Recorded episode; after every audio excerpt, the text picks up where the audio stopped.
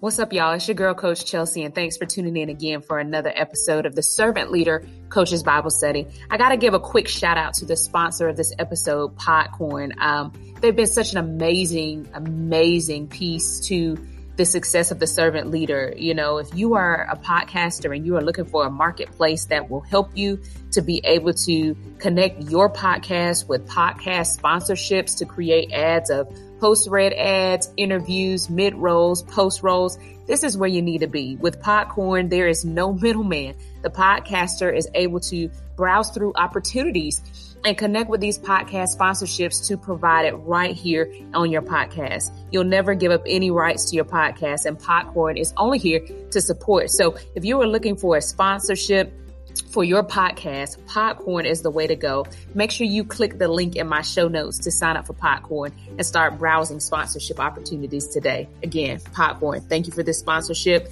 All my podcasters and listeners out there, go to Podcorn. Check it out.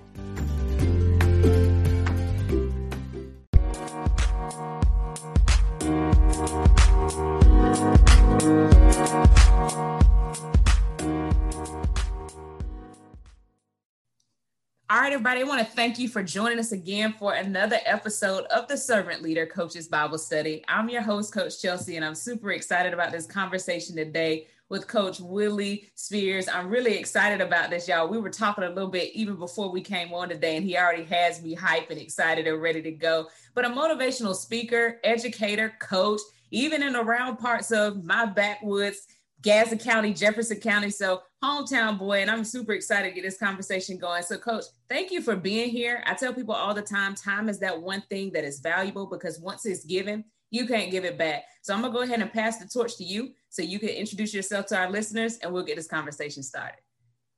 Well, Coach, thank you so much for having me on. Uh, excuse me, I'm at an event right now, but I broke away from. I'm in my car, but thanks so much. Thank God for technology. We can do this. And oh, yeah. I don't know why my voice is going already. Not even football season yet, and I've been screaming too much, I guess, and doing too much speaking. but I've been watching you from afar. I've been loving the guests you have on, and I'm honored to be a part of that. And please keep Thank doing you. what you're doing. Um, I know for a fact that it's changing lives because it's changing my life. And so, oh, just tell you a bit about bro. me. You're very welcome. Uh, I'm born and raised in Panama City, Florida. My pastor growing up, my pastor my, my main pastor passed away in like 88. And then we got this new guy from Quincy, Florida named Willie C. Green. And so because he was from Quincy, we would go to his church often. So I got familiar with the metropolis of Gretna and the metropolis of Quincy and Midway. And all oh yeah, shout them out, coach. so I learned a little bit about those towns. And then 15, 20 years later, I was coaching in some of those same areas. And so that was, that was pretty neat. But born and raised there, only child. Uh, been very blessed to grew up in a Christian household with two amazing uh, uh, parents, and uh, that that really taught me a lot. Grew up in the church, started teaching Sunday school at the age of eight years old. We didn't have any teachers to show up on time for Sunday school, and my dad was a Sunday school superintendent. So he said, "You're gonna be on time because I'm going. So you're gonna be the teacher." That's right.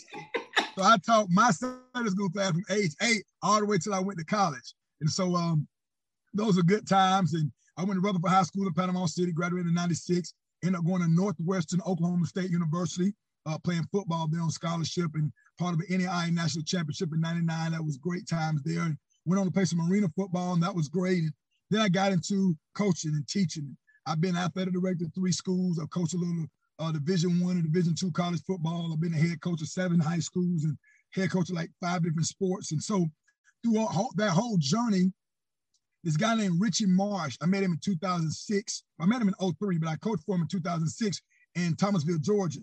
And I had never seen a guy combine his coaching and his faith before.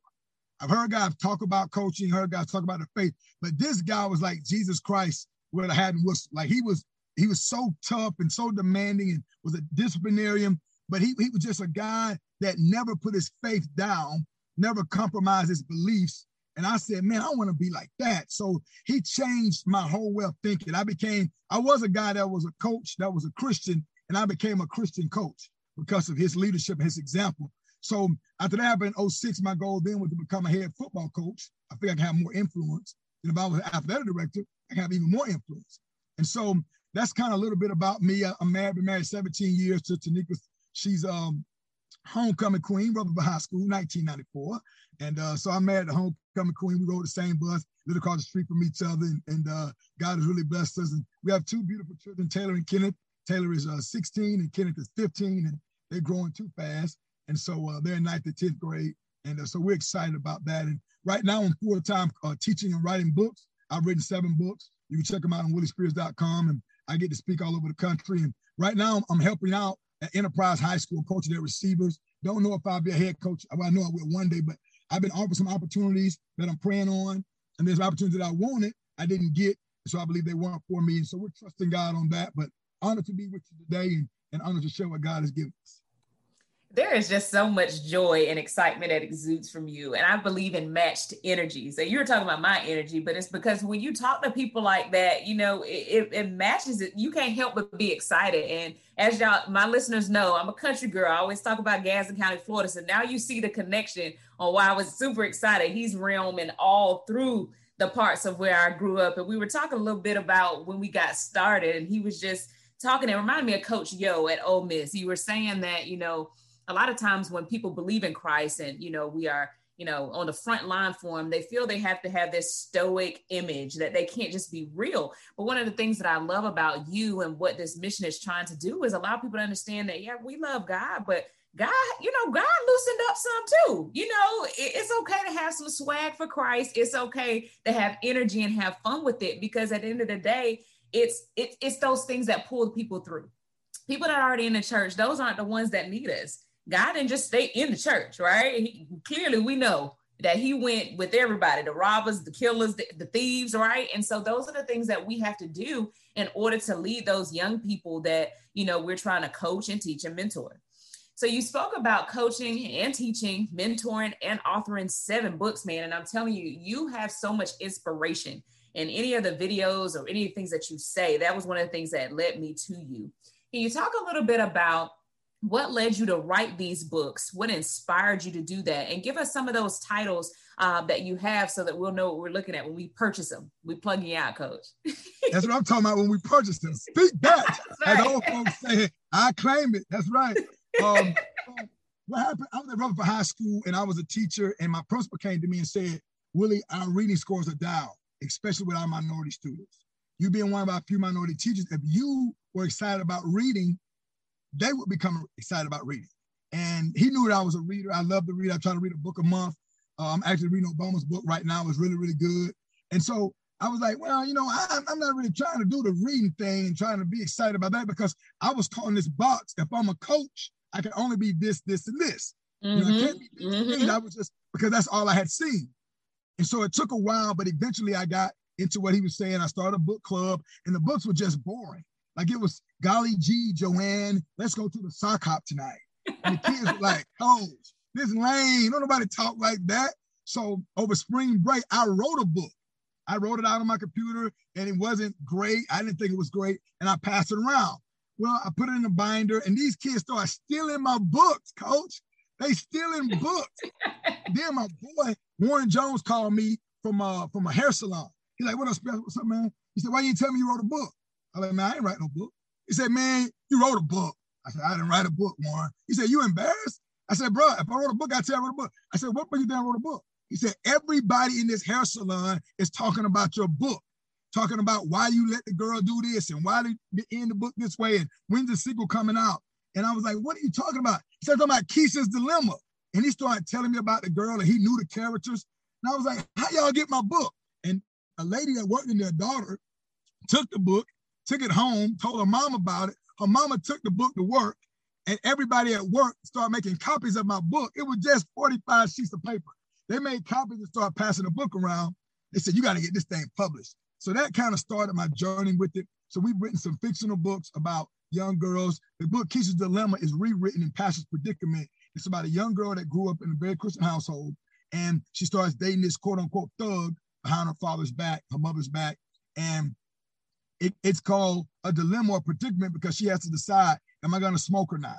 That was in the first book. Now it's, am I going to vape or not?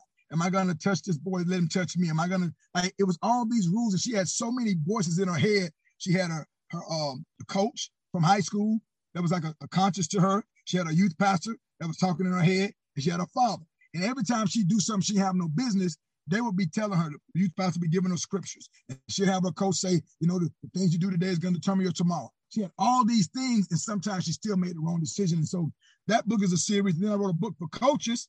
Y'all listening? For coaches called Culture, Come on. Culture Creators. And uh, Charlie Ward actually uh, wrote the foreword to that book. So uh, we're really excited he had joined us on that project. It's called Culture Creators. It talks about how to build culture in your program. So, coach, if I walked in your gym and I saw girls jogging, I saw them not touching the line, I saw them talking back, I saw them wearing different colors. I don't need to know anything else. I know everything I need to know right then. Your, your culture is going to speak to me before I even barely get into the room. In, in the book, I talk about how if I see rat droppings in your gym, I don't need to see the rat or the mouse. I know that a rat or a mouse been there. And so I, I can look at your culture. I can tell what you work on. I can tell what you emphasize. I can tell what's important to you instantly. Now you may try to change because I'm there, but the girls are gonna let me know. Just like in a classroom, coach, you know, when you get evaluated, you tell everybody, y'all act right. We'll have a fun day on Friday. If y'all just behave. I, I was an administrator. I even found out a teacher had a trick. Coach, she told them, everybody raise your hand on every question. Every question I ask, I want everybody to raise their hand like, ooh, ooh, ooh, pick me. Raise your right hand if you know the answer. Raise your left hand if you don't know the answer. But whatever you do, raise your hand. And, and I'm in there evaluating her as an administrator, like, man, everybody's engaged in this class. You're talking about data-driven instruction. Like she got this thing down pat. Come to find out one of the students snitched on her. And he was mad at it. He was like, man, we ain't know none of them answers to them questions. But my point is, your, your true culture comes out. And I wrote about that in the book. How do you define your culture? How do you get the culture that you want? And then I wrote a book called Transforming Your Life from Good to Great. Daily Nuggets of Wisdom is kind of like a devotional, kind of helps us walk through our finances, through our relationships, things of that nature. And then I wrote a, I write an article for newspapers every week. We put all those articles in one book. That book is called Spears Makes His Point.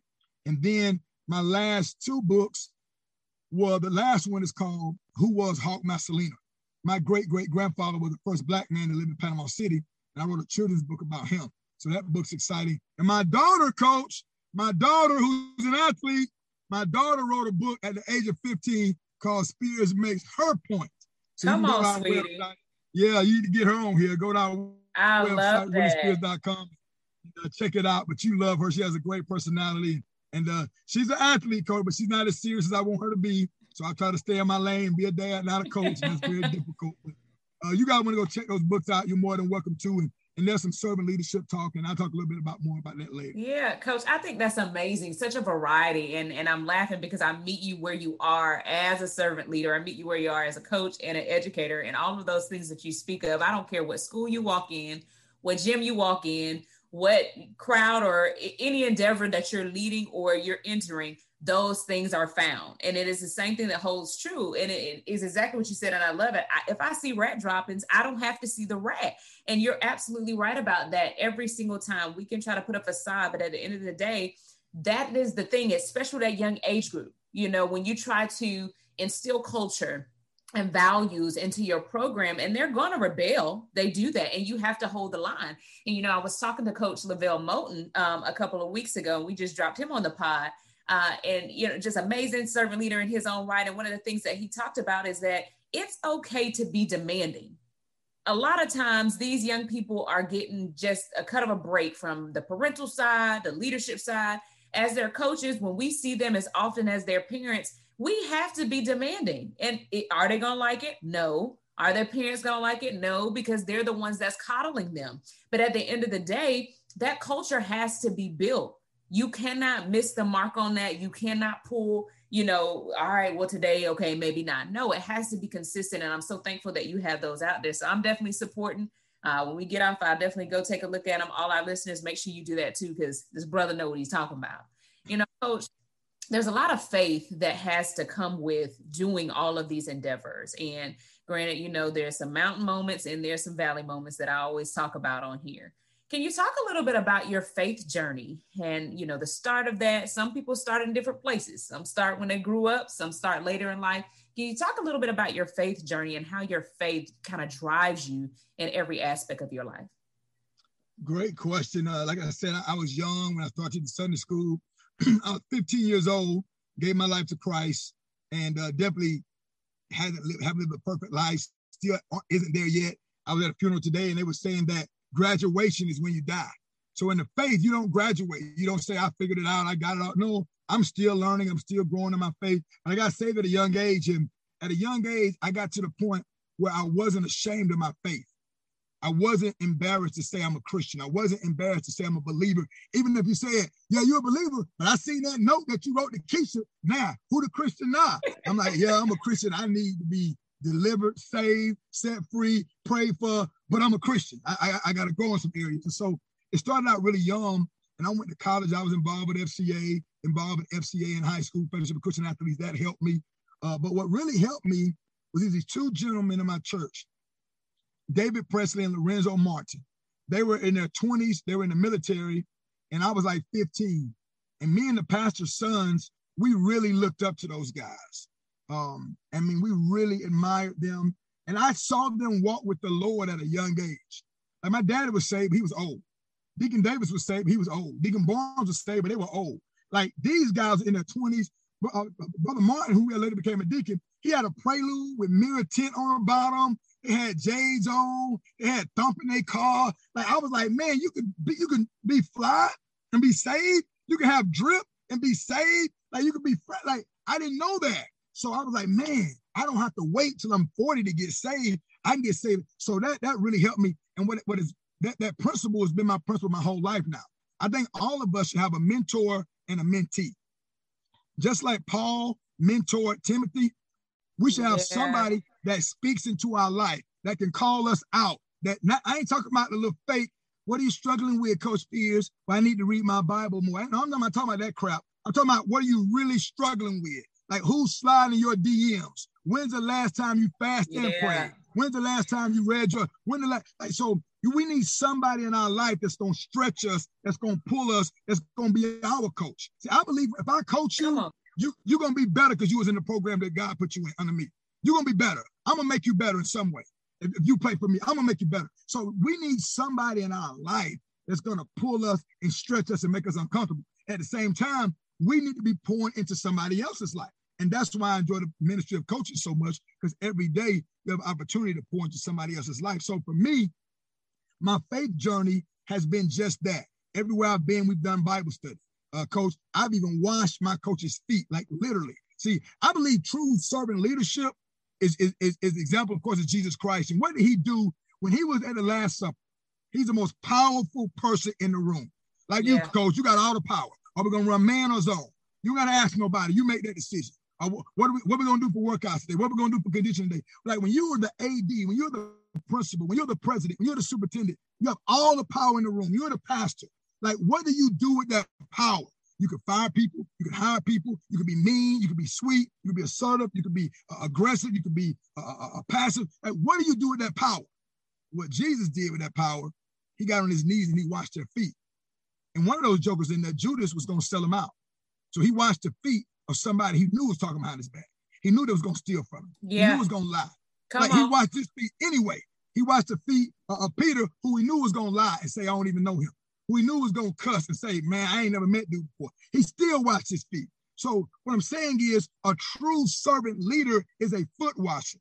Not, not a person that's trying to get more likes on social media, not a person that's trying to be seen more, not a person with a brand new profile pic every day, not a person with the nicest car and the nicest shoes. Nothing wrong with those things. But our goal should be to chase Christ. And what he did, he led on his knees and he washed the disciples' feet. So when somebody says, describe at my funeral, describe Coach Smith, I want him to say, man, that dude was a foot washer. I want to say he was a great speaker. He was a good coach. He got coach of the year. You know, that one year they had that real good team. I want to say, man, this dude was going to serve. He was going to put the chairs up. He was going to sweep the floor. He was going to mop the floor. He was going to clean the toilets. He was a servant leader by his actions. And to me, that's what I hope my prayer journey becomes. And it is that I'm a foot washer. I'm not too big to do the small details. Because if Jesus working in the school, he wouldn't be the principal. He wouldn't be the AD. He'd be the custodian. If Jesus worked at your school, he would be the custodian. He wouldn't be, he wouldn't want the big titles. He wouldn't wear a suit every day. He'll have a little thing with a little name on it and say Jesus right there. And he'll be saying, Y'all pick up your paper. All right, baby. Oh, the, the toilet overflow. Somebody threw up. Don't worry, I got it, baby. That's who we need to strive to be. We need to strive to be foot washers. That's a true servant leader. In a second, I'm about to start throwing stuff at you. You, you're a country boy, so you know. Cause that is golden. Like, oh my goodness, you're so right. There's so many things picked out of that. One to the younger listeners and even the older ones, when you servant leaders are foot washers, not fan chasers. How often do we try to do, you know, I was listening to Steve Harvey, his like inspirational nuggets, like nine minutes in the morning for my podcast listeners. Go ahead and listen to it. And he was just talking about how we think that we're failing because we are comparing our actions to what the world asks for us to do. But how often do we sit and ask God what he's called us to do? So we're thinking, oh, I got to do this. These people not liking this. That's not your that's not your part. God called you for a reason. Do this and I'll take care of the rest. If we focus on being servant leaders and being foot washers, especially especially as you pointed out to those that you know, maybe talking behind our backs, those that may not believe in us, those that are, you know, throwing a rock and hiding the hand. Those are the ones where that's where true servant leadership and the love of Christ comes in. When you know people have done you wrong, are doing you wrong, or don't have a good heart or thought about you, yet you still serve anyhow, because that is what God called us to do. It ain't easy. I ain't saying that. But at the same time, too, how often does God continue to bless us and forgive us? And we know what we do. I'm just, Ooh. And, folks say you meddling now. You meddling. yeah. Meddling. But I mean, coach, come on now. And that's what I tell people. It's not well, Chelsea. It, I'm just saying, you know, she wasn't right. You're absolutely right. I know. Not people. I'm not right to people. People not right to me. No one is perfect, but the one that we serve. But what I want you to say is for that very moment where you feel that you just can't continue to be godlike, think about the next time you need him to forgive you. God, I just please forgive me because, and he says no.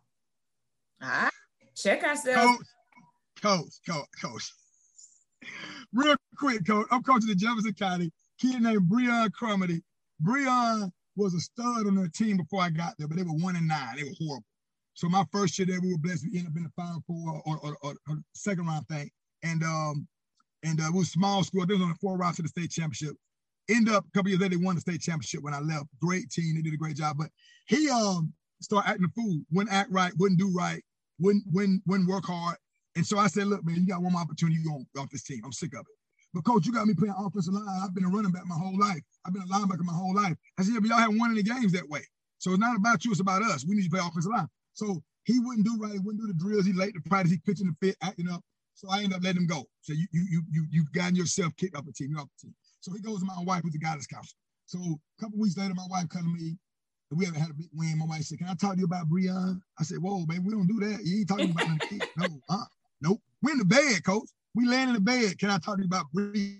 How did dude sleep in my bedroom? No, you cannot. She said, he he's sorry. He wants you to forgive him. I said, baby, nobody forgiving him. You should have thought about that. You're a front runner. No, Breon is through. You should have thought about that. No lie, coach. Had a dream that night. I was face to face with God, and God said to me, You the man, you the head coach, you the AD. If you ain't gonna forgive him, you ain't gonna forgive him. That's your thing. But remember that when you come ask me for forgiveness. Woo! And I felt the pressure on me, and this is this never happened to me before.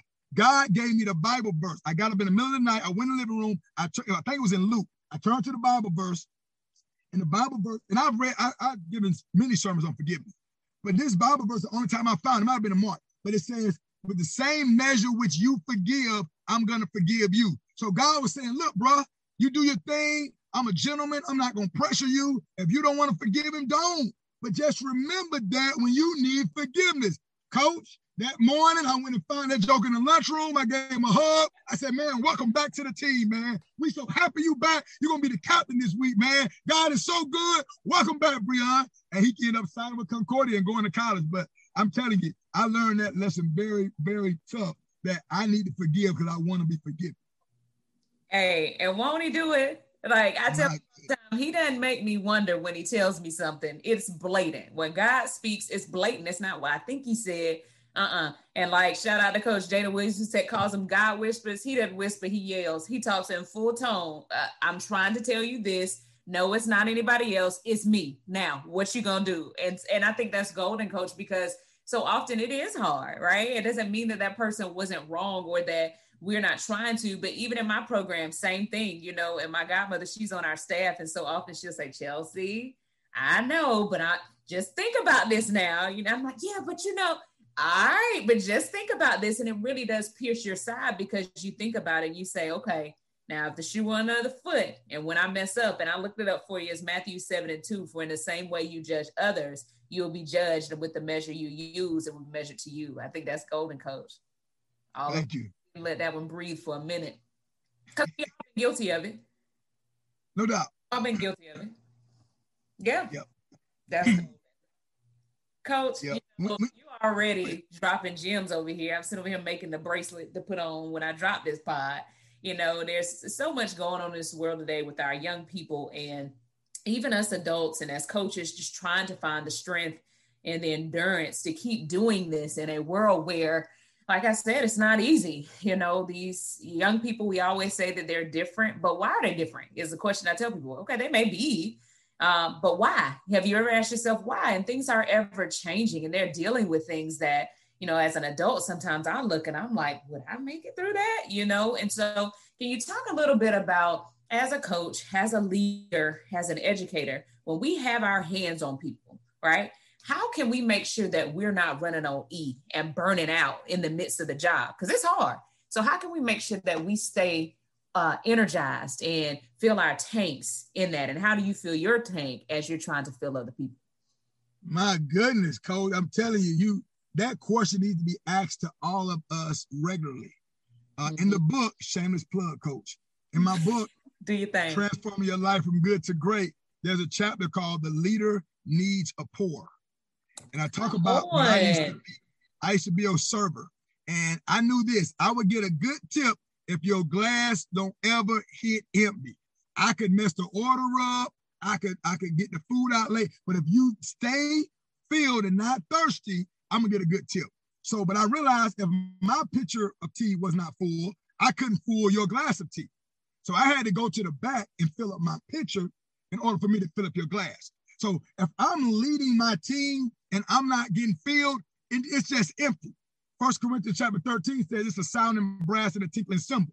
So what love does, when you lead out of love, you fill people up. You fill their cup up. They get overflow. And the truth is, we can't minister unless we're ministering out of the overflow. You you can't, I right, coach, think about the anxiety you feel when your phone is on E, your phone is like on 10%, and your car is on E. Think about that anxiety. You're driving and, yeah. and your, your, car, you're in the country now. You you where you from? You ain't got a good signal, and you're on 10%, and your car on E. And it's like two in the morning because you come back from a game or a tournament. You're trying to figure out is the gas station gonna be open? Like there's anxiety because you're on empty. Well, that's your fault, coach, for letting your phone get that low and letting your tank get that low. Yeah. I don't snap on my wife unless I'm on empty. I don't snap on my children unless I'm on empty. I don't snap on my team unless I'm on empty. So I can't allow myself to get empty. So what I do, coach, I set up opportunities to grow in my faith. So every morning I read my Bible, have a quiet time, listen to a, a, a biblical podcast, listen to a sermon every morning. I, I um every every uh periodically, I won't say every day because sometimes my Bible study end, I put myself in a Bible study. Coach, I was in a, a Bible study this morning with John Gray, the famous pastor. And I'm gonna be honest, my flesh, I didn't really want to be in a Bible study with him. For a lot of reasons, stuff I've heard, but yeah. not just that, but he just, I, am not, a, I wasn't a big fan of his. I love TD, I love Joel Osteen. It's the people I like, he in circles with, but I wasn't dying to get on this call. But the guy over it, a friend of mine, Lee Jenkins, a pastor in Atlanta, he like, man, make sure you jump on this call. So I was like, all right, man, I get on it. Most amazing Bible study, conference, Zoom talk I ever heard in my life. This joker cried like a baby for probably 20 minutes of the 30 minutes he talked to us. I'm talking about so transparent, I hope it never gets out. They're talking about putting it out for every man to hear because men can go. I don't know if it should be like it was, I needed it. I so I, I put myself in those. So I'm in that Bible study. I'm in a Bible study with a, you ever heard of Pastor Jentezen Franklin? Um, it's some guys at his church, uh, a guy named um, the main the guy name is Michael Thurman, one of his pastors. He put me in that Bible study. So I'm in that Bible study every mon- Monday. I do all these things, coach. I go to church every Wednesday night. I go not during football season, but when it's not football season, every Wednesday night. I go to church every Sunday. I have friends who pour into me. Now, from being real with you, coach, I'm not always feeling it when I'm listening to the sermon. Agreed. It's just on. It's just on. That's facts. I'm, That's just I'm not always. Real. I'm not feeling it when I read my Bible. It's on. When I, I have my Bible app and when I'm driving, when I get up in the morning, drive to work, I listen to one chapter of the Bible every morning. Coach, you can ask me four seconds later what chapter it was, what they were talking about. I don't know. Now, some mornings I be feeling it and I can preach a sermon right out here. And then some mornings I'm just checking a box. But I believe going through the motions is better than not doing it at all. And so the way I stay poured into is I do those things. I, I was talking with a guy the other day and I was telling him something that Michael Thurman told me. it's important as coaches that we win at home. So we, we, we want to win on the court to keep our job, keep our name good, prestige, status, awards, all that. But some of us, pastors, teachers, principals, especially coaches, we winning at work, but we're not winning at home. We winning in the corporate America. We number one salesperson for the month, but we losing at home. So when I'm, I've been going, I went to a funeral yesterday, funeral today, and I see on the obituary it says survived by. It don't have any players listed. It got family listed. So we got to win at the house. And that's one of the things I'm guilty of. I can tell you right now, coach, my thesis statement is faith, family, football. That's my, in that order. My faith comes first, then my family. But the truth is, coach, if you follow me around, it's football, football, football, football, football, football, football, football, a little bit of faith, a little bit of family. Because I do a Bible study with my coaches, and then my family hug me after the game. No, if I'm being real, I need to be more intentional with my family. I need to be more intentional with my faith.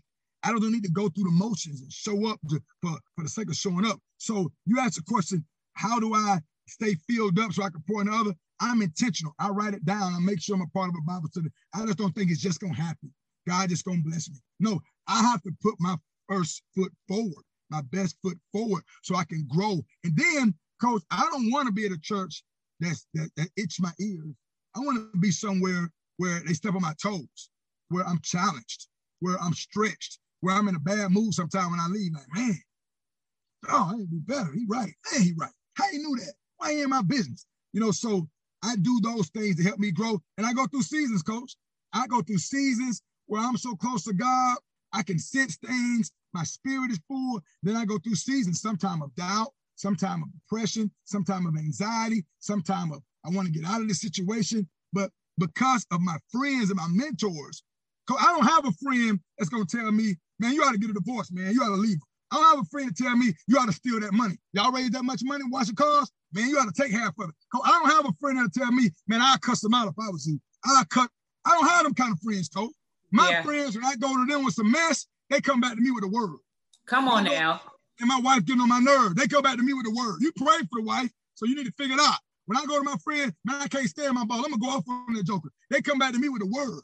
You know, so I, I have people around me. My support system is is godly. They're walking with the Lord. So it doesn't give me the opportunity to get in a corner and get on this soapbox and let the devil get the victory because I'm over there man, I'm angry. No, they're gonna let me talk. They're gonna let me vent. And when I finish, I'm gonna get the word. So I'd be like, man, I shouldn't even called you. Bye. I don't want to hear that. but that's what I need to hear. And that's how I stay poured into. Yeah, eh, coach, I, I'm just that's so jam packed. Like, oh my goodness. And I'm telling you, even starting back from, you know, not being able to pour from an empty cup, right? And the leader needs a pour.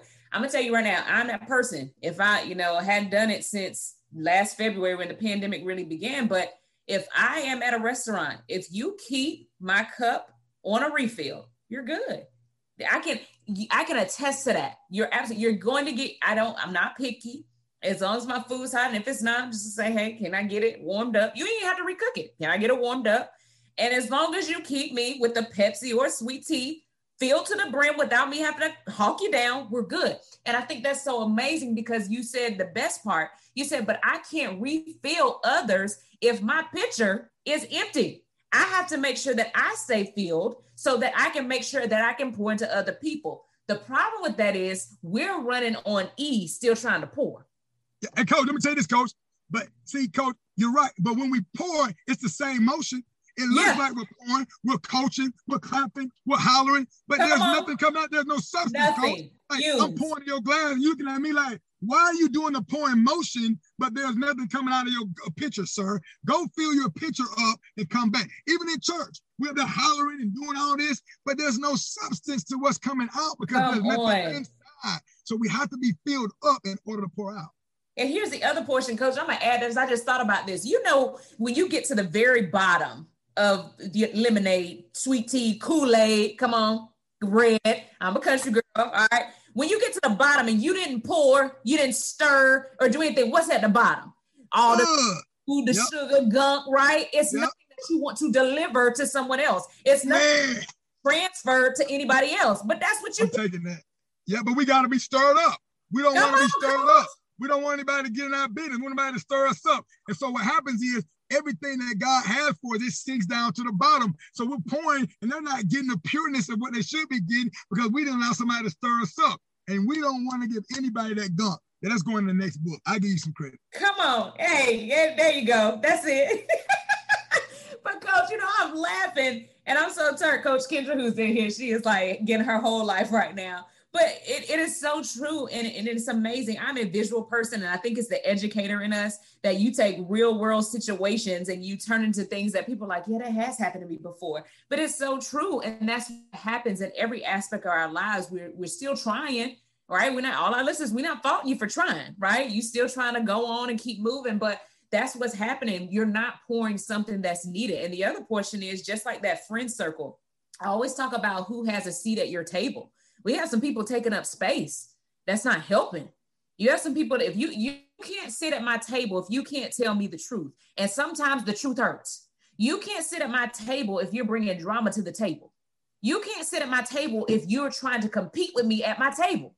I'd have made a whole meal and you trying to bring stuff to the table and you whispering to the left and right, trying to ruin a dinner at the table. Those are the things that we have to check. And so when you mention stirring up the gift, that's what I keep hearing. We run off people that are that God sent us because, oh my God, they hurt my feelings when they told me the truth. Notice what I said, not they hurt my feelings with what they said.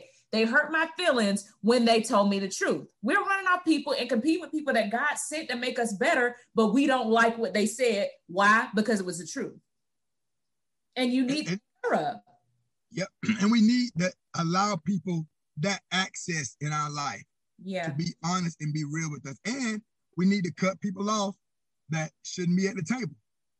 We got to cut them off. Look, I love you. We cool, but you can't be in my life, speaking in my life.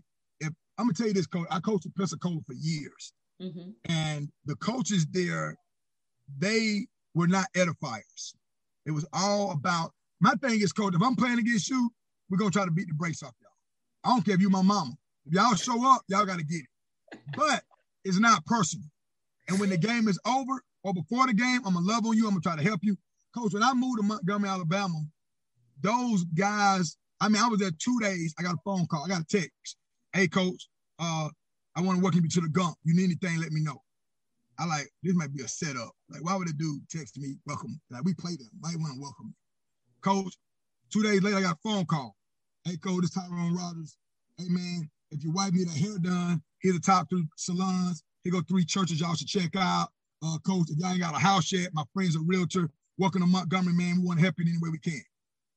Then I got another one about three weeks later. Hey, coach, we're gonna go get wings over here uh, at uh, Bromhauer's. Come through, holler at us. Like I had never been around people that were genuinely wanting you to, to, to succeed. And these guys these coaches in Montgomery, Alabama, they wanted me to do well. Didn't know me, but they was like, man, you're a coach, so we're in a fraternity. We're together. We're in a unique fraternity. So we're gonna look out for each other. Now, the night that we play each other, we're gonna try to smash our head in. Y'all try to smash our head in. But we're in the business of loving on children, and we want to help you do that. And so I say that to say I had to learn. I want to be that guy, not the guy like when Pensacola, where guys were trying to back by you, undercut you. So what I started doing, coach, if I knew a in football start off 0 and 3, I started reaching out to him. I didn't talk football, I just started checking on him. If I knew a basketball coach started out 2 and 7, I started reaching out to him, loving on him. Hey, what's up, coach? Everything good? Hey, man, meet me at Chick fil A, man. Get you some nuggets. And so I, I learned a lot of us have a lot of fake friends when we're winning. But when adversity hits, we find out who really at our table. Mm-hmm. And some of the folks at our table saying, I should have been the head coach. She don't know what she's doing. I wouldn't have done that. What we look like running man against them. This is so stupid. And then when I come around, oh, okay, hey, Coach, how you doing, Coach? Hey, then they want to go around. So I learned a long time ago, I don't want to be that person because it's it's easy yeah. to be that person. I mean, Stephen A. Smith makes $11 million a year just to second guess people. So yeah. everybody wants to second guess. And so I get, but I don't want to be one of those. I, I want to be a guy that uplift you, edify you, love on you. Like coach, look at Coach Krzyzewski. Great coach. Them jokers under 500. Like it can happen to anybody, coach. Any of us can have a bad season, a bad day, a bad week. So I learned a long time ago that I want to be an edifier. I want to lift people up. I want to love them. Those are facts. Those are those are facts. And, and when you face the facts, that is we need more people like that, you know. And it's so sad, coach, because what you're describing is because there's so many people that do it the wrong way. When individuals reach out like you, they think that person has a motive. Yep. And that's the sad part, you know, and not just in sports, in life. When you try to do right or just are kind for kind's sake and being good for good sake, you know, goodness sake, people think you have a motive and that is sad but i think you're you're on top of the game with, with, what you said and as coaches i think that's something that we all need to practice because if we truly we've been there it may not be your year your season as my pastor would say it may not have stopped by your pew yet but I tell people sports are a rise and a fall. I don't care how much people try to recruit if you're on a high school level or you know try to pull these people and these teams together, whatever the case may be, everyone on every level level goes through a rise and a fall. You're gonna have your winning season, you have your losing season, you have your rebuilding season. That's in sports and in life.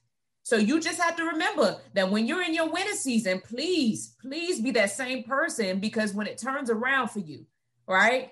On the high and the low rise, that goodness is what shines through.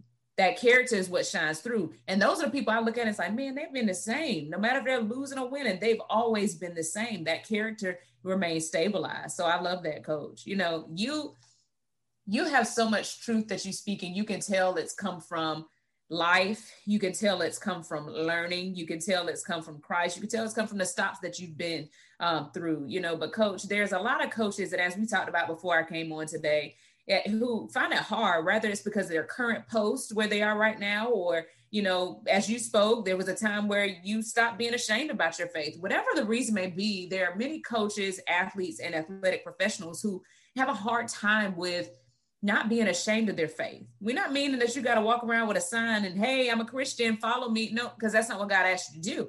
But what he is saying is basically to let your light shine so that they may see my good works and glorify me in heaven. He did say that at the end of the day, he just wants us to go to all you nations and preach the gospel. Understand that that doesn't mean let me get my Bible and give a sermon. That literally my gospel, my ministry is just in my walk and doing some of the same things that you just said. So, coach, can you give us a little bit of encouragement and some, you know, you know, kind of what I want to say, some nuggets on helping coaches. I always say working to normalize coaches and athletic professionals of faith how can we normalize this thing to where we don't feel ashamed or afraid or you know even shall i say you know feeling like i can't be a follower of christ because of the job title that i hold? I, I think it is rooted in fear and we know that god is not a god of fear. Yeah. i think we're afraid of what people are going to say. We're afraid that somebody's going to say well i know he's done this this and this. I know she does this this and this so they can't say out loud that they're a believer because I know these things about them. What, what, I, what I learned recently is a hypocrite is not a person that says one thing and does another. That's a human. Like I, I, I say, like I, I tell my kids, this year I'm not gonna text and drive. But that lasts about three days. You know, I, I mean, I got to work on it. I'm, I'm not good. So I don't think that's a hypocrite. A hypocrite is a person that says one thing but is another thing. Mm. Not not not one act, but you say one thing, but your lifestyle is totally different from what you're saying. So I think we get that confused. And you know this, coach. You can't have a leader on your team that's gonna tell me that let's say you got a girl, she plays guard, and she's screaming at everybody. Y'all need to work hard. Y'all need to get your hands up on defense. Y'all need to get back on. Y'all need to set the screen. But she never comes to practice. She comes yeah. to practice once a week. You can't yeah. open your mouth and get on us. You don't even show up half the time. That's right. So I think we're afraid to speak up about our faith because we out loud live against what we say we believe. So we have to, as the folks say, have a come to Jesus meeting with ourselves are we really convicted when we sin? And is there fruit that comes from our walk? If there's no conviction, if I can cuss you out and it don't bother me, I might not be saved. If I can steal from you and it don't bother me, I might not be saved. If I can be your friend, but I'm openly recruiting your player who plays across town for me, I, I might not, if that don't bother me, I might not be saved. If I can lie, cheat, no, I'm not saying if you do those things, we're all gonna make mistakes, but it should bother you. You should have problems sleeping, problems eating. You should be bothered by it, convicted by it. If there's no conviction, then you probably really not saved in the first place. The other, the other thing I would say is we got to realize that it's our job to preach the gospel constantly, using words when necessary. Everybody doesn't have an oratorical gift. Come Everybody's on. not a great communicator. Let me tell you something. If I walk in your gym and I hear profanity, the N word, and I hear uh, uh, dis- disrespecting women from the music you play or from your mouth, not saying you're not saved, but it's very difficult to tell because of the culture that's set by the music you play. I learned a long time ago that I witnessed the people by the music that we played in our weight room. College coaches call me because I came in your weight room and you were playing hip hop, but I ain't hear no cussing. You were playing hip hop, but they were talking about God, but it wasn't lame, it wasn't corny. Like, who was that? And so I, I started sending out a list. Look, look, I'm not saying if you listen to Young Jeezy, you're going to hell. I'm not saying listen to Lil Baby gonna in hell, but there is other music that goes with what we're trying to teach. We're not trying to teach, watch me, watch me, watch me, watch me. The Whip and Nae Nae song, the whole lyrics was watch me, watch me, watch me, watch me, watch me, watch me. I told our guys, I said, guys, we don't want anybody to watch you. We want everybody to watch us. Where's the song that says, watch us, watch us, watch us? It ain't about you. It's about us. I don't want to watch you dance, watch you make the shot and dance, watch you block a shot and get look at the crowd. No, we want you to make the shot and get your butt down the doggone court and get on defense. Tell watch them, us. Anyway, so I wanted music that depicted what we were trying to teach.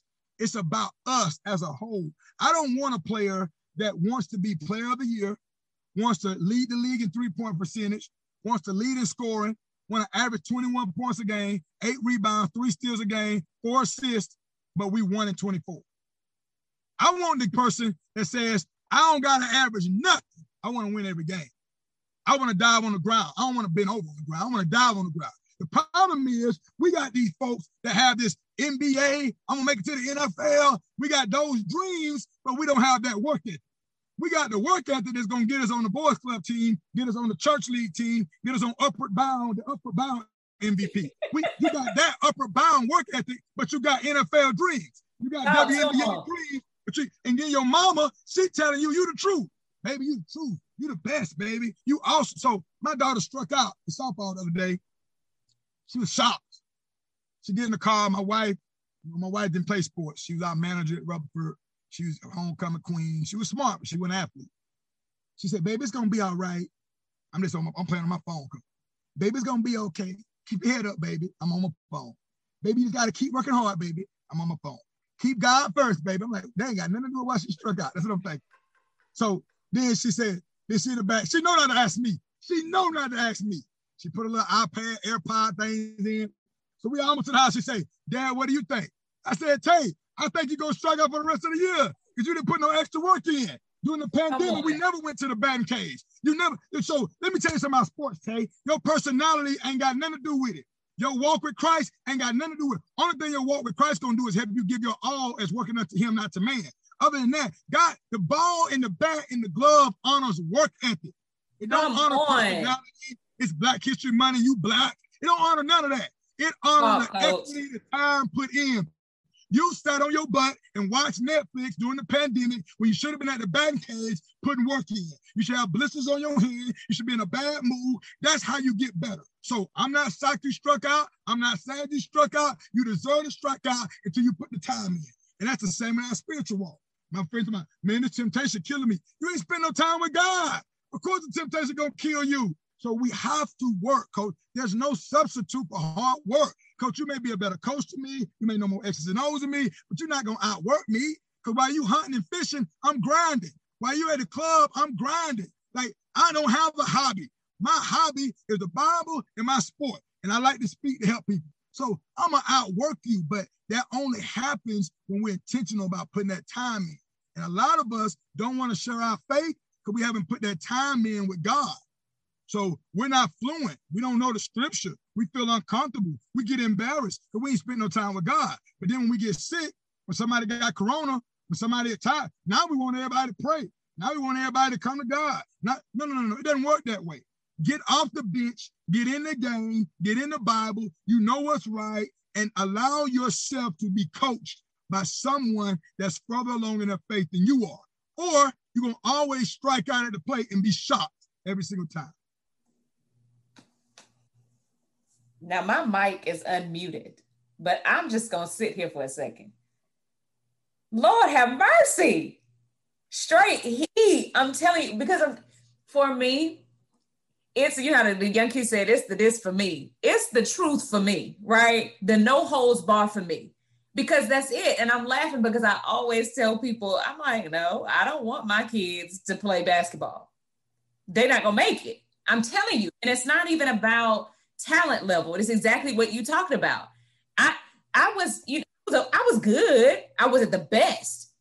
I was good, but you weren't going to outwork me. I tell anybody that. And I'm blessed actually to coach where I went to school, you know, and our new boys basketball coach, shout out to him, Dante Guinea. He's doing amazing things with our boys. And he, I honestly want to say, is our all time leading scorer. I don't want to make that wrong, but I think I'm right. But again, he's now coaching where he went to school and played. And one of the main things that we tell our young ladies and our young men when we stand in that gym and we may be shooting and, and just talking to one another is y'all won't ever outwork us. You just won't. And that's the difference between then and now. We stayed in the gym. If the coach, for whatever reason, you know, we had practice and we want to get, no, coach, please, can we get one more hour? We stayed playing. If the gym wasn't open, we gonna go find another gym. If the gym not open, we going outside. You were not going to outwork us. You're not gonna outwork me now. You know, my knees don't hold up like they used to, you know, but I tell them, all right, hey, it took me about three weeks to recover this time. But I had to show them. And I told them, I said, you know this person, you know coach, right? But when I play you, I'm not your coach. I'm your opponent. And I, I asked one of the players, I said, now tell me, was there a difference? She just started laughing. And it was like the, yeah, you're right. Because you're not going to beat me and outwork me. You're not going to beat me because you won't outwork me. And, and, and it's different. And these young people today and these coaches today have to understand it's more about what we do than what we say. It's easy to say I'm a ball player, but do we fit the bill? Right? The, the, my box that's in my garage is not a car just because it's in the garage. Just because I say something, no, you have to have the descriptions. And I laugh because what you, you it was almost like I don't want my daughter to say nothing, but when she does, I'm ready. And that's why I because I'm thinking to myself, baby, please don't ask your daddy. I know this happened already, but I'm like, please don't ask your daddy because I know he has an answer for you. But coach, could you just imagine? And I know you could, if we had more parents, more coaches, more mentors like that, that don't coddle, that don't tell them what they want to hear, you tell them what they need to hear. And then here's the thing my mom would tell me right now, baby, you missed too many layups. I don't, I don't know what was going on with you tonight. You missed way too many layups. Now you need to get your butt back out there. You know, I looked this week, you weren't out there as much as you've been out there. That was the type of mom I had. Not oh, coach, hey. that's why that's why you where you are right now though. Because it's not it's no accident. Coach, I don't know you, but I know your parents already. Coach, I, I like I know how you was raised already. Coach, yeah. Everything about you, coach, how you dress on your apps, even your logo, like everything about you said tells me your resume. You're always interviewing with people. Like when I first saw you on social media, I like, let me check this girl out. She always on here. I'm looking, I'm looking, I'm looking. I like, okay, she a country girl, obvious. Okay, she love ball, obvious. Okay, uh, so I know who you are. I know your parents go. They didn't put up with no crap. That's why you the person that you are today. Very true. Let me tell you. Shout out to the late James and Ernestine Muse, and to my mom Vicky Muse Johnson. You hear me? didn't play. And there were so many other people part of my village that that you know one of them right on here now. She's my godmother. She you know she would say the truth. Ooh, I don't know what's wrong with you tonight, but no. Like, and that's what I had, and it was never to come at you. It was always followed up by, but what you gonna do next? And even now, when we talk about those people that sit at your table and yes men and no men, you know, Coach Kendra, who's on here, she'll tell me, she's like, well, Chelsea, honestly, and she's about to laugh. She'll tell me, is that a fact or is that a thought? You know, I could be venting and mad. Well, Chelsea, I mean, is that a thought or is that fact? And you need that. And so I think you're so right about that. And we have to begin to change that culture of what's coming behind us. Because y'all, these young people that we speak about, that they're so different, I want y'all to understand they're our future. I want y'all to understand that they're going to fill our roles in our shoes, right? We want you to understand that these players that we're saying are soft are going to become these coaches that then is going to continue to cycle. And so if they're soft players, they're going to be soft coaches if no one gives them uh, a development that they need, if no one shows them different. So we can talk about it or we can be about it. We can change the narrative. And like Coach Moton always says, we can be demanding. I think that's amazing, Coach. Oh, goodness. I can't. I can talk like a whole nother hour. I really could. I told you. When, when I first saw you, I said, man, like this could be my little sister or big sister. I don't know how old you are. This could be my cousin. Like I knew it from the rip. I said, I, like somebody asked me one time, could I coach, you know, for uh, can I be an assistant again? I said, if I respect the head coach and we're like-minded, I could definitely be an assistant, you know. Yeah. But they need to know I'm work them. Like, I don't care about the head coach. I'm gonna be the one that sweep the floor. I'm gonna be the one that put the cones out. I'm gonna get the clock ready. I'm gonna be the one that wash the uniform. They ain't gonna have nothing to do, so they can hire me if they want to, but I'm out work them. and so but I knew it because when I first met, I saw you, I said, yeah, she good people already. And she could cook, bruh. bruh. That's I told you before we talked, a, a, female that can cook and can ball, that's like a unicorn, coach. I'm just telling you, coach. Like I, I ain't talking about spaghetti. I'm talking about cook. Cause I ain't talking about warm noodles up, brown meat, and put sauce on it. I'm talking about can cook. And when you be putting the menus out there, I'm like, bruh, man, won't he do it? That give me hope. I tell my son, hey, if some grandmama still teaching their uh, daughters, granddaughters how to cook, baby, you're gonna be all right. Oh yeah, it's out there, and I'm telling you, it's when, when even if they're far and few, if we continue to translate that over, you know, because I'm telling you right now, you go, my kid, I, I don't care, boy, girl, whoever, get your butt in the kitchen, because that's what they did, and not but you. Some traditions have to last. That's what traditional. You're right. Tradition has to uphold and last because what happens when you don't have tradition you got people out there all on different pages and there is no structure. So again you know i love it and and i appreciate that coach. You know as we begin to close up and i know that you're definitely going to be one i always say it you know i try my best to stay connected with everyone but i know for a fact that we we're going to definitely stay connected. But as we start to close this call coach you know this is the servant leader.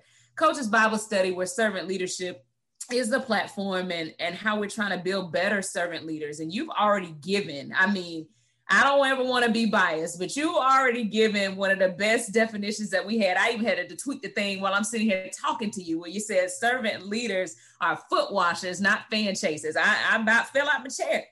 But i'm on a mission to create the longest but truest definition of what servant leader leadership really is. Not a tagline and a hashtag but truly building athletes, coaches, and athletic professionals that are servant leaders. So when I ask you, coach, what is servant leadership? What would you say?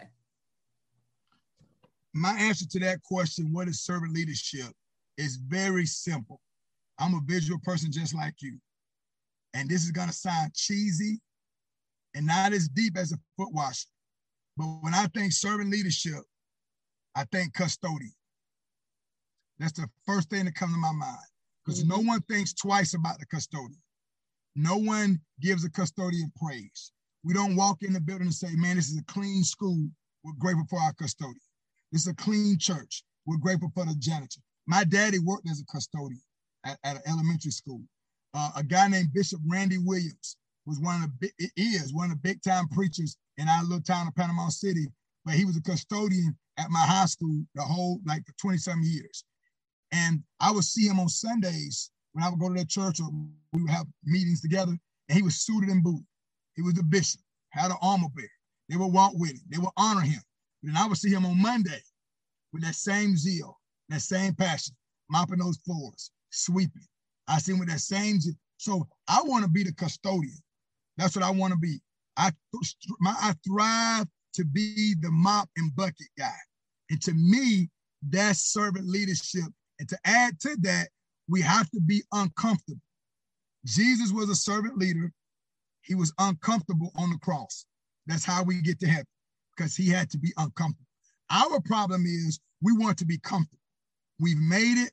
We're the head coach now. Our pictures in the paper. We're on the news. We want a nice office. We want people to come in and tell us how great we are. I learned this, coach. There are two positions available in our life.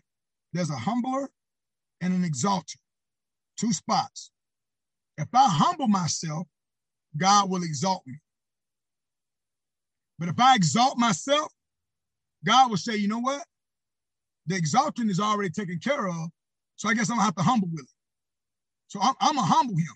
He gonna go through something that's gonna humble him because I supposed to humble, but he already he, he I, I supposed to exalt. He already done that. So, coach, for me, if, if you're on your team and we're going back and it's a two-three and they, coming down, and you know I'm supposed to attack the person with the ball. If somebody's already doing it, I need to do somebody else's job. In football, I tell our guys don't have two busts in one hole. So if you got B gap responsibility, but somebody already in the B gap, well, you don't go in the B gap too. You go in the C gap. Well, they're gonna have a long run. You make him right. Don't go in the hole and say, "Coach, I'm just doing my job." Be smart. Don't be a robot. Go in the other hole. So if I exalt myself on social media, in my life, in my marriage, if I go around, I'm the man, I'm this, I'm that, I'm all that. God gonna say, cool. Since you're doing the exalting, you only can take yourself so high. But since you want to take yourself up there, I will humble you. But if I humble myself, then God will exalt me. And that's what happened literally to him. He was on the cross, beat, buried, humbled, but then he was exalted when he ascended into heaven. And he's a true picture of servant leadership. I just can't with you. I just can't. Like, so plain, but so powerful. And I don't mean plain like it's bland, no, because it's all parts of seasoned, okay? But you write the vision and make it so plain that it's like, you know what? I never saw it that way. And I immediately, when you said uh, and servant leadership to me is the, the visual of I want to be the mop and bucket guy. I'm gonna tell you this before we get off. My grandfather was the maintenance supervisor um, for multiple schools in Leon County schools and at FAMU, right? And I will never forget this. So my current principal, uh, he was just getting to Godby, and my grandfather had passed. Uh, actually, the end of this month will be three years. So on his obituary was his picture. Him didn't know, but my principal actually showed up to the funeral. He came up, he said, I can't stay long, but I wanted to support and check on you. Warm, my heart, was so excited about that. So didn't see him, was off for a little bit. The very day that I came back to work, he came up to me. He said, Chelsea, this is crazy, right? He calls well, actually calls me coach. He said, Coach, this is crazy. He said, I was rushing, but I wanted to support you. He said, it wasn't until I made it back to the office I put the obituary on the desk. He said, and was doing some other things. He said, but the next day I looked at the obituary and I looked at the picture. I said, James Muse. He said, Chelsea, and then it all made sense. He said, I was working at NIMS Middle School when your grandfather was the maintenance supervisor. He said, when I tell you that man took pride in his job, his work, just respectful, all those things. And much like what you had just said earlier about you didn't have to know me. He said, now it all made sense why you do what you do. Now it all made sense how you're so calculated, how you're efficient. It made sense because if that's your grandfather, I know what trickled down and was instilled into you. And so that portion, just like you said, just resounds the fact over and over again that we have to be, if, if they're going to be it, they have to see it. We have to be the change they want to see. We have to be the emulation of the tradition, the values, the respect, but the servant leadership. If we want the next generation, shoot, even the current generation to jump on board. And that's the whole whole reason and and format behind the servant leader coach's Bible study. So Coach, I'm just so thankful for you, man. You done dropped so many nuggets. I just had to end up putting the pen down and just say, I'm just gonna re-listen when we get off because I know I missed a bunch, but I, I could not miss the moment of God truly using you, coach. So I just want to one thank you for who you are because people th- take that for granted. Like it's hard to walk in God's calling when you hear everything on the left and the right. But it's easy when you keep your eyes fixed on him and you can tell that you're a man who legitimately is just, God, I see you. All right, let me keep moving in his name. And I thank you just for your time. I thank you for your servanthood in the midst of everything you had going on today, still coming on and blessing us. And just for what you do just on a daily day basis to just make players and coaches and educators and everybody better. So you are now part of the servant leader family. Gives me so Hey, I made it, baby.